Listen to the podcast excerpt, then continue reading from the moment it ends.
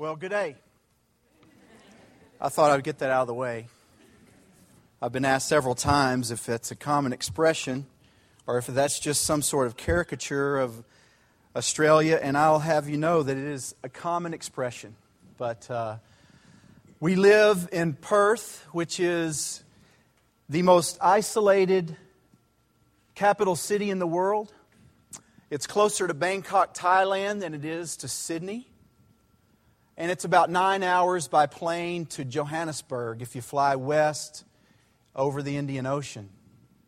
And so we're in a place that, that uh, is isolated, uh, that the faith of Christianity is rare. 9% of all people confess active participation in, in Christianity, 5% or so of those are Protestant. Evangelicals, we might say. So, as I think about our passage today, it speaks plainly to my context. But as I think about uh, New St. Peter's and the challenges that you face here in this city, I think it applies as well. So, Paul writes a letter to the Philippians, beginning in verse 2, and I will read. Uh, beginning in chapter 2, verse 1. So, if there's any encouragement in Christ, any comfort from love, any participation in the Spirit, any affection and sympathy, complete my joy by being of the same mind, having the same love, being in full accord and of one mind. Do nothing from rivalry or conceit, but in humility count others more significant than yourselves. Let each of you look not only to his own interests, but also to the interests of others. Have this mind among yourselves, which is yours in Christ Jesus, who, though he was in the form of God, did not count equality with God a thing to be grasped, but made himself nothing, taking the form of a servant. Being born in the likeness of men, and being found in the human form, he humbled himself by becoming obedient to the point of death even death on a cross. Therefore, God has highly exalted him and bestowed on him the name that is above every name, so that at the name of Jesus every knee should bow in heaven and on earth and under the earth, and every tongue confess that Jesus Christ is Lord, to the glory of God the Father. Thus far, the reading of God's Word. You may be seated.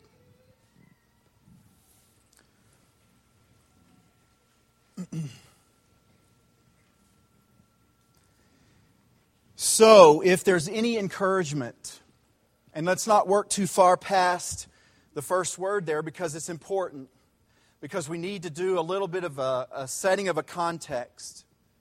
Because Paul has already spoken into his conversation that he's beginning in chapter 2. And it begins most precisely back in chapter 1, verse 27.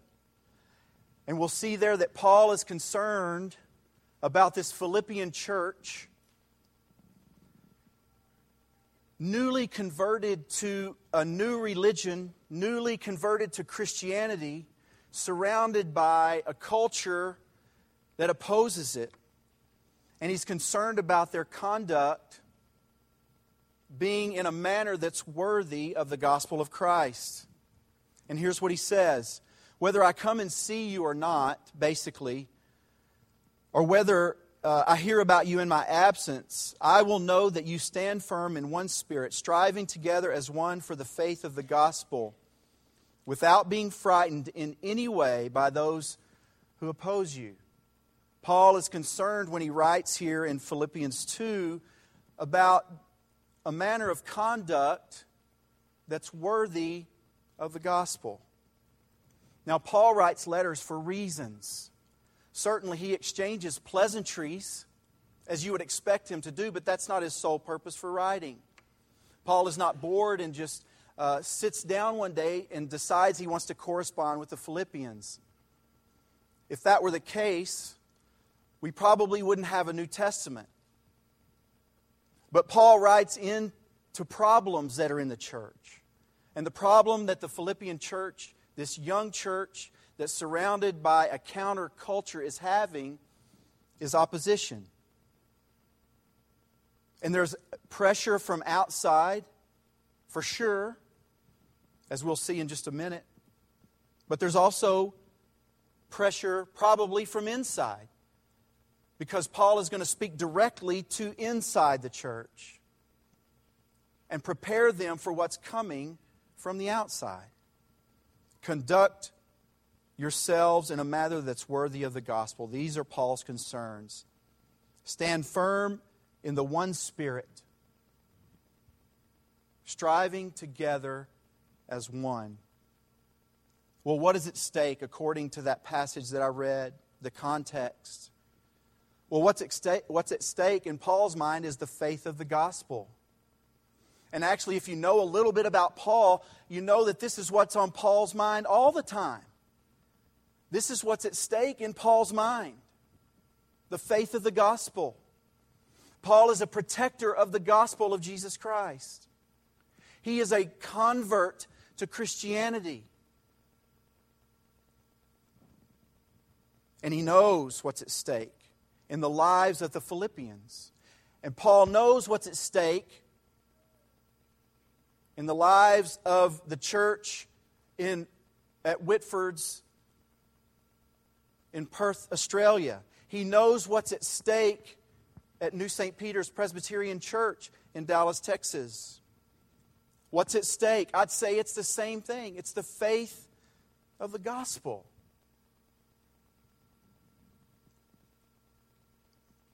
So I didn't have uh, points available to put in the bulletin, but I'll, I'll, put the points out there. Paul is going to uh, remind us, as he reminds the Philippians, to mind your benediction. He's going to ask us and them as well to mind your unity with humility. He's going to ask us and remind us to mind your mind. And finally, mind your confession. Now, when I say mind there, I mean uh, in the sense of um, be vigilant over or tend to it, watch it, keep it foremost in your vision. These are the things that you need to be thinking about most, if not all of the time. They need to be forefront in your mind. You need to mind them like you would mind a store or you would mind children. I'm not so great at that, but it's my job sometimes to mind my children, to watch over them. So that's the, that's the way that I'm using it. And, and Paul is going to ask them and to remind them to mind your benediction. And so he begins. If there's any encouragement in Christ, and it's almost as if he should pause here. Remember, these people are being opposed and they're afraid. And so Paul would pause here. Is there any encouragement in Christ? Any comfort from love? And in his mind's eye, he would start to see people nod their head. Yes, yes, there is encouragement in Christ. There is comfort in love. Any participation or is there any fellowship in the Spirit? Yes. Any affection or compassion and sympathy or mercy? And Paul is saying, of course, there are all of these things. Paul is calling on the Philippians as he calls on us to think back a minute when we're afraid, when we're opposed. Be mindful mind your experience in Christ and be mindful that you've been encouraged in Christ. Be mindful that there is comfort from love. There is participation. There is fellowship in the Holy Spirit. And yes, you've been shown deep affection. You've been shown deep compassion and sympathy and have been given mercy, encouragement, comfort, love, participation in the Spirit, compassion, and mercy. Paul wants them to go back just for a minute in your fear And remember the blessings that you have in Christ. Remember your benediction. Remember your identity. When Jamie and I first started dating, or after we had been dating a while, we had a couple who was very close to us, and we looked up to, uh, to uh, uh, as mentors, as models for parenting and for marriage. And as I was talking to the wife one day about, I'm sure, the deep, deep problems that come with, you know, uh, whatever was going on at my li- in my life at that time. Maybe I was full of fear. Maybe I was full of anxiety. Maybe it was even despair and hopelessness, but I was able to share this with her. And as she sat by and listened, and as I paused, I'm sure many minutes later, she said, But we're redeemed. And it was a blessing, it was a benediction. She reminded me of the blessings that I have in Christ. And I don't know if that's ever happened to you. I'm sure that it has. But when you take hold of that, the things of our immediacy, our fears and anxieties tend to melt away. That's what Paul is reminding the Philippians of. That there is encouragement, there's comfort and that they are participating even now in the fellowship of the Holy Spirit. What a privilege! What a blessing. In just a few minutes, hopefully, for your sake, Colin or John will get up and pronounce a benediction. And they will bless you and hope for you that you go out into this week with the blessing that you have already have in Christ. They're going to hope for you that blessing that is already yours. And they're going to pronounce that over you. And we're going to walk away from here with the Lord's benediction. And we're going to be reminded of who we are in Christ Jesus. Because we're going to need to be reminded of that when we go out there. Because there's a world out there that opposes us. There can also be a world inside that opposes us. And that's where Paul is going to take us next. But it's reminiscent of Paul's benediction in 2 Corinthians 13 the grace of the Lord Jesus Christ, the love of God, and the fellowship of the Holy Spirit be with you all. Paul is tying the Philippian church up into God Himself and into the full fellowship that is theirs in Christ so that they can stand against opposition. Mind your benediction. In Christ, you are blessed beyond measure. Stand firm against opposition. Not only mind your benediction, but mind your unity with humility. So, if there is all of these things, if there is encouragement and comfort from love, if you know God's love and you've participated in the fellowship of the Holy Spirit, you've been shown compassion and mercy, Paul says, then complete my joy by getting me out of prison, right? That's what I would say. Remember, Paul, and I may not have mentioned this earlier, but Paul is writing this letter from prison. And for Paul in prison, the completion of his joy happens to be that the Philippians be of the same mind, have the same love, be in full accord, and of one mind. That would complete Paul's joy. Now, I don't know about you, I probably do, that if you're in prison, the completion of your joy is going to be the moment that you get out of prison, right? And yet, Paul as an example of the very humility that he's calling them to and the very unity with them is saying, My joy will be complete when you are of one mind. And I will stay in prison. Paul, throughout his letters, is big on unity. You may know that. There's a book written recently or over the past few years uh, outlining the nine marks of the church. And I think it's even a whole organization. And it gives very uh, precise uh, definition of what a church should look like. A healthy church should have all of these things. And while Paul may agree with all of those things, and probably we would agree with all of those things, I think Paul might have a top 10 list. He might have 10 marks of the church. And I think that all of them would be unity. Paul is big on unity unity of mind, one purpose, a corporate single mindedness. It's not uniformity, though. We have uniformity. We all, for the most part, look like one another, kind of like similar things, live in a similar area. We're Presbyterian and Reformed, and all of these things that identify us, and we have uniformity. But you probably know as well as I do, you can have uniformity in a church and not have any unity at all. You can be split through the middle and down both sides.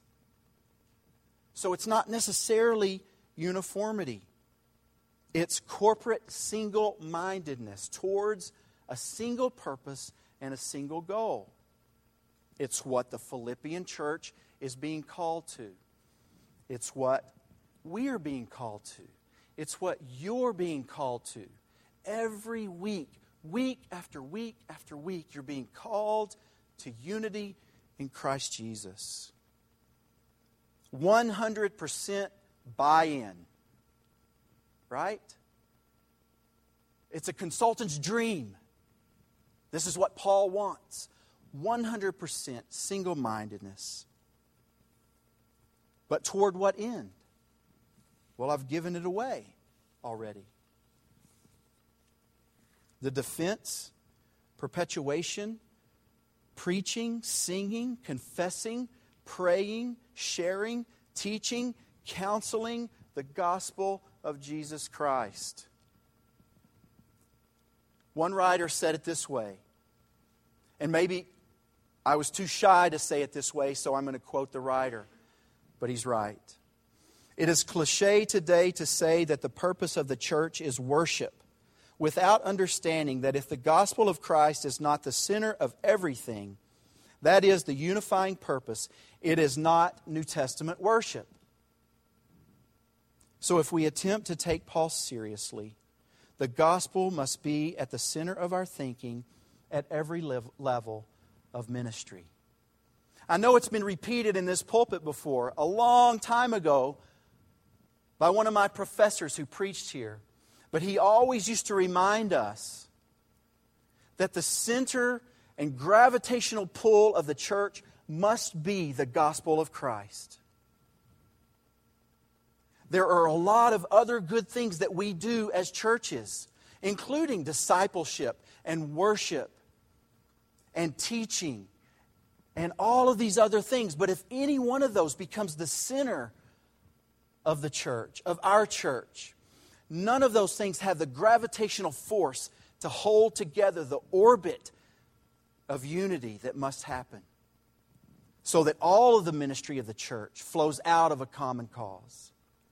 It's very simple. Paul is concerned for the defense of the gospel of Christ. So that we do what? There's always a question mark when it comes to things like this. What do we do? Well, he says in verse 3 do almost nothing from selfish ambition or conceit. That's the, again, that's the way I want it to read. No. Paul says, do nothing. Do nothing from selfish ambition or uh, conceit, but in humility count others more significant than yourselves. Now he is trampling on sacred ground because he's asking me to die to myself as an individual in order to serve other people. who I may or may not have anything in common with or, or like, or they may not like me. But to Paul, it, it, matter, it doesn't matter. It's inconsequential. Do nothing. Nothing you do as a church should be done for selfish ambition or conceit, in, in conceit. But let each of you look not only to his own interest, but also to the interests of others. Now, Paul is not saying there, grovel in your weakness and pity yourself and be full of self denial. He's inviting you to look after your own interest, but look after the interests of others in the same way. That's true humility. In Paul's time and place, in his context, in this world of Greek thought and Roman power, there was only a negative category for this type of humility. There was no positive category for the humility that Paul is talking about. And so it doesn't play well in a culture who is full of selfish ambition and conceit, where the marks of a successful culture are power and strength and, and chest pounding and look at me. It's epitomized in our culture in a variety of different ways. But if you've been following NBA free agency for the last year and a half, of what it seems like, waiting for a particular person to decide what it is that he's going to do, watch the ticker, mark the time. Is he going to come back? Is there going to be a second coming? Is he going to save a certain region of northern Ohio? And I, I, I was there. I wanted to know. But see, that's, that's what we look at as a culture and we see as, as a true measure of strength. And sometimes it's even veiled in humility. True humility is found here. Paul is speaking into a culture, and see if any of this sounds familiar. Uh, a, a, a, fraught or uh, big on political power plays, where there's angling for political position, there's upward a striving for upward mobility, socially and intellectually, and it created a whole slave class, so that all that went on would be safe because there was always someone to look down on. There was always someone that was in this hideous, servile state. God help them. And so Paul is saying, into this context, the church is against or counter to that culture. We've talked about being counterculture, and what we mean most of the time is that we really dress up like the culture. And what we end up doing is being counter to, to church culture. But Paul is saying this is counter to the culture. It's revolutionary. And therefore, it makes the church extremely vulnerable to opposition because the rest of the world won't know what to do. But biblical humility requires that we see ourselves as those in Christ for who we are. That we acknowledge our inability and weakness. As Colin mentioned earlier, this is the safe place where we bring all of our nastiness. This is where we do those things. So that we're a church in Perth, Australia, and we're a church in Dallas, Texas, that can show, then show mercy to outsiders. We, we aren't surprised when people come in who are those type of people. They don't uniformly fit with our expectations. And we're able to do that because we start to see ourselves as those types of people Mind your humility, your unity in humility. Sinners in need of grace. Jesus said it this way Whoever among whoever would be great among you must be what? Must be your servant. And whoever would be first among you, number one among you, must be your slave, even as the Son of Man came not to be served, but to serve, and to give his life as a ransom for many. Mind your humility toward unity. Thirdly, mind your mind. Paul instructs them to have this mind among yourselves, which is yours in Christ Jesus. Now, that's an awkward phrase. Have this mind in yourselves, which is your mind in Christ Jesus. Have the mind that you have. It goes back to what he started off with. Look at the blessing. Look at the benediction. Look at what's been pronounced over you. Look who you are in Christ. That is your mind. That's good news. Because if you ask me to put aside my selfish ambition and my pride and my conceit and serve others, you're asking me to do something that's impossible for me to do. And you're welcome to ask my family about that on your way out. They will agree. The good news is that we have the mind of Christ.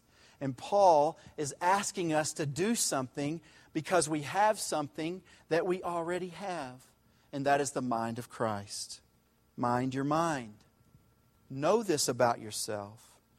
Have the mind of Christ, which is yours. The mind of Christ was to be humble.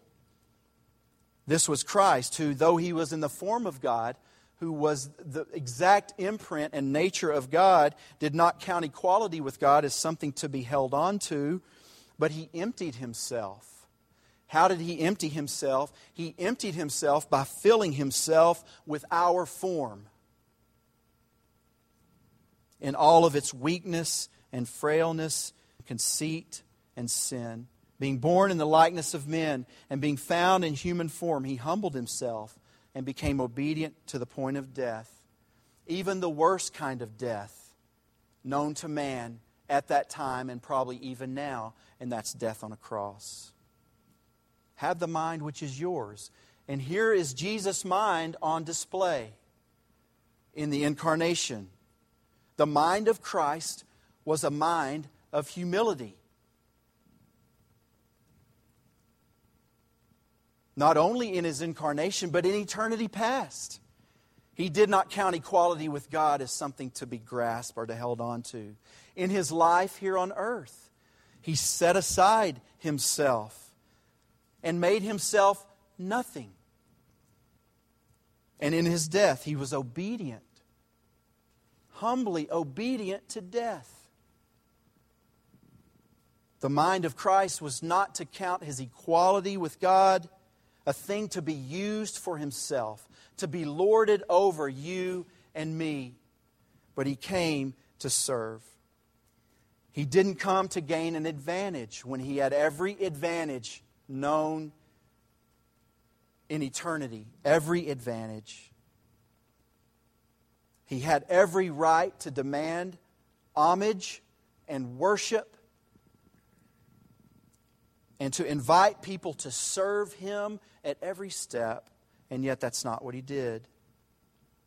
Instead, in a, in a very familiar story, hopefully to you, to some of you, Jesus tied a towel around his waist and he filled a basin with water and he stooped down and he crawled around on the dingy floor at the feet of his disciples and he began to wash their smelly, dirty feet as an example of his love for them.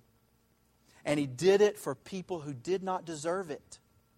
You see, these disciples, though they were called and set apart, they, didn't, they did not deserve to see such a glorious act. They didn't deserve that, and neither do we. the God of the universe, the creator of all things, washing their feet. And yet in Christ we have the mind, we have a mind that does such things. We're able to do these things. We're able to serve one another. We're called to serve one another. And in light of this, what are we left to do but worship? What are we left to do but serve one another? It is our calling, our singular calling as Christians, to consider others more important than ourselves. If this were to happen in Whitford's Presbyterian Church in Perth, Australia, or if this were to happen here at New St. Peter's Presbyterian Church, those churches would become an immovable object and an unstoppable force in our culture. We pray for that day and we hope for that day. But again, the question is what do we do? What if each individual here today decided in their individual mind that this is how I'm going to be? This is who I am. I'm going to purpose to be this way.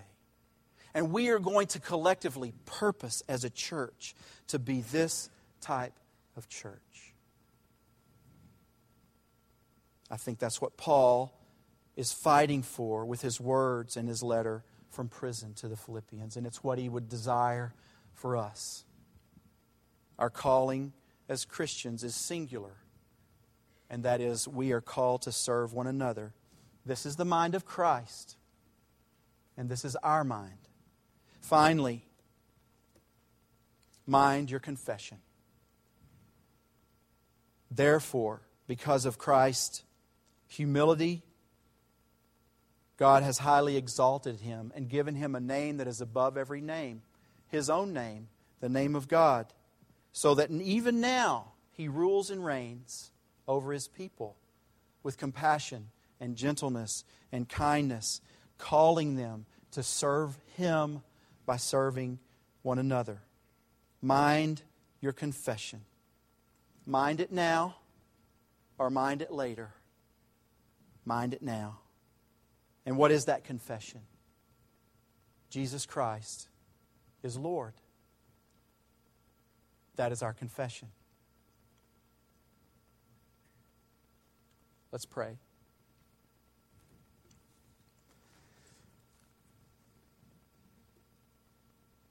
Heavenly Father, it is um, too much to ask, it's too much to bear.